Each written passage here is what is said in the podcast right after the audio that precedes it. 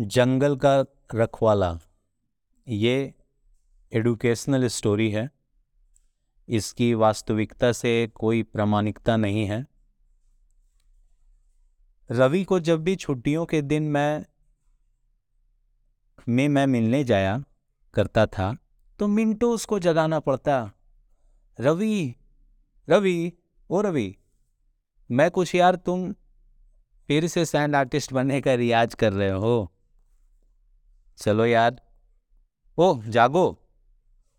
Sand artist तुम तो हो ही। चलो यार, आज साथ में मूवी देखने चलते हैं। साइंस फिक्शन स्टोरी हाँ यार। रवि, फिर से एक जैसा उत्तर दिया। ये झील देख रहे हो प्रकाश? ये पेड़ और वहाँ दूर एक पिरामिड जैसी आकृति वाला पहाड़ देख रहे हो? जानते हो प्रकाश? वो मुझसे बातें करती है। वो अपने वजूद और आज से लगभग दो हज़ार वर्षों पहले वाली कहानी कहती है। हाँ हाँ देखो, प्रकाश, मैंने फिर अपनी घड़ी जो देखते हुए, समय को देखते हुए रवि को मना किया कि फिर आज उन प्राचीन कबीलों वाली कहानी सुननी पड़ेगी।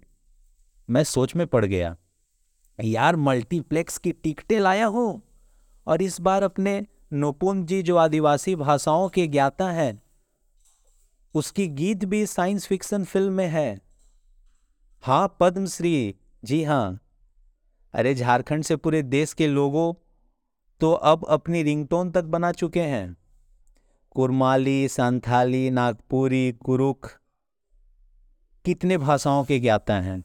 सभी को समझ में आए या ना आए, पर यह गीत ही झारखंड के स्कूल के बच्चों पर फिल्माया गया था, जो मैं गुनगुनाता हुआ सुबह से शाम तक आज या यूँ कहूँ कि उसको रट्टा मार रहा था। इतना सुंदर गीत था। पर हे झारखंडी महादेव, आज फिर मुझको कहानी ही सुननी पड़ेगी।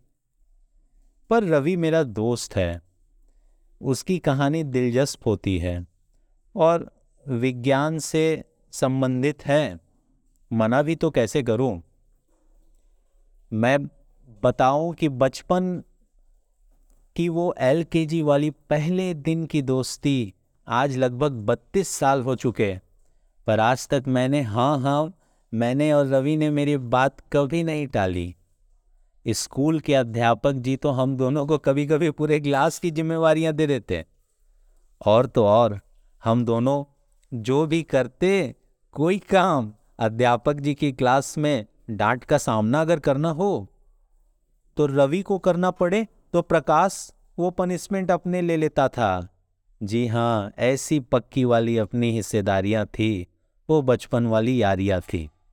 ऐसी अपनी पक्की वाली हिस्सेदारियाँ थी, वो बचपन वाली यारियाँ थी, पर दोस्त सच्चे कहाँ होते हैं? खैर हाँ हाँ वो बात अलग है कि गुरुजी को एक सप्ताह तक मनाने के लिए उनके सब्ज़ी और उनकी छोटी सी जो बकरी थी जिसका नाम लाजवंती रखा था उन्होंने, उसको भी यार सैर पर ले जाना पड़ता था।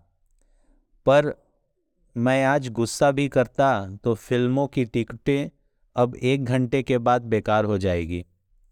पर आज रवि, जो पिरामिड यानी पहाड़ों से कुछ जंगली पौधों के अवशेषों को दिखाते हुए जो बात बता रहा था, वो काफ़ी दिलचस्प थी।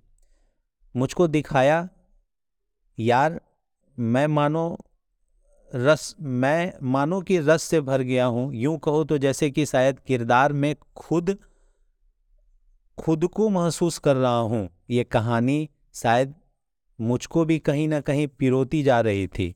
आज गुरुवार का दिन था और डायरी के बड़ा। आज गुरुवार का दिन था और डायरी के अंतिम पन्ने भी रवि ने भर दिए थे। तभी अचानक अचानक हवा से तैरता हुआ एक संदेश। यह समझ में नहीं आया। पीछे देखा तो हक्का बक्का सा रह गया। हम दोनों, रवि और प्रकाश दोनों हक्के बक्के से रह गए। पीछे देखा तो तीर।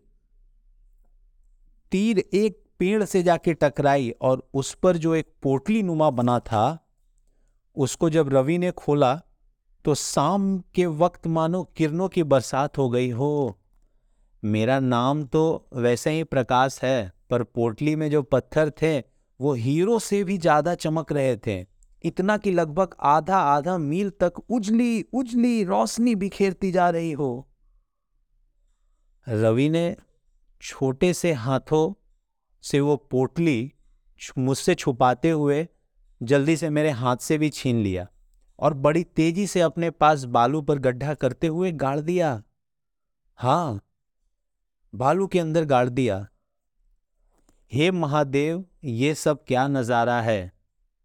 मैं तो सोचा कि आज एक हफ़्ते से साथ साथ कोई खजाना हमारे हाथ लगा है या कोई ऐसा रत्न मिला है जिससे हम दोनों जो प्रयोगशाला बनाने का सपना देख रहे हैं और झारखंड के हर बच्चों को एक एक प्रयोगशाला में उपयोग और वैज्ञानिक बनने का प्रेरणा दे रहे हैं, वो शायद आज पूरा होने का वक्त हम लोग को ईश्वर ने दिया है।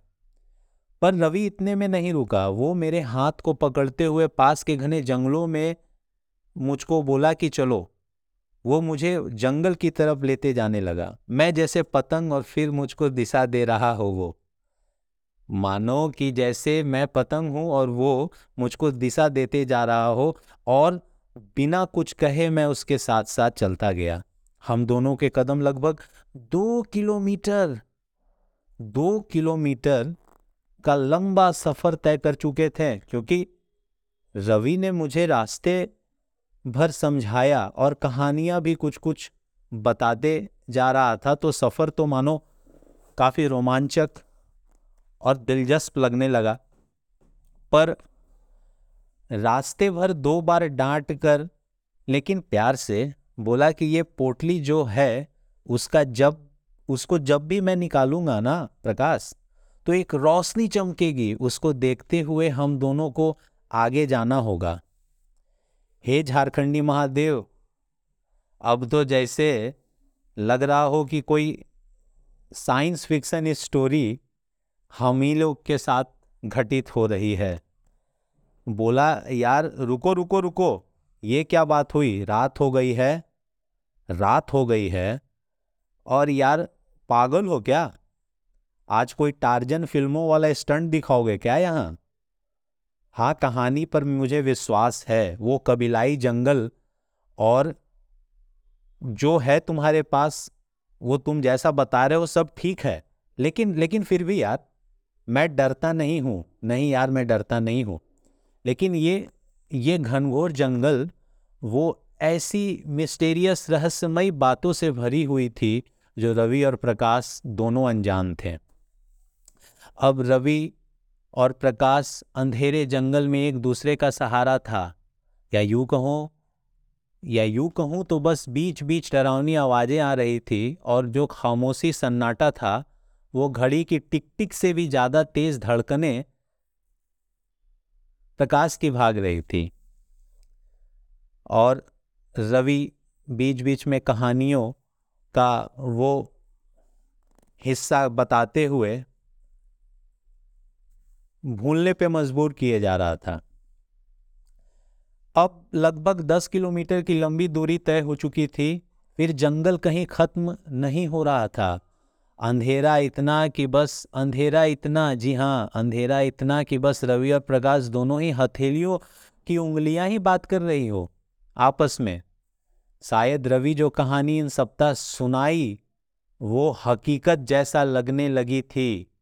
और और टू बी कंटिन्यूड अब नेक्स्ट एपिसोड में विकी इंडिया मीडिया कॉपीराइट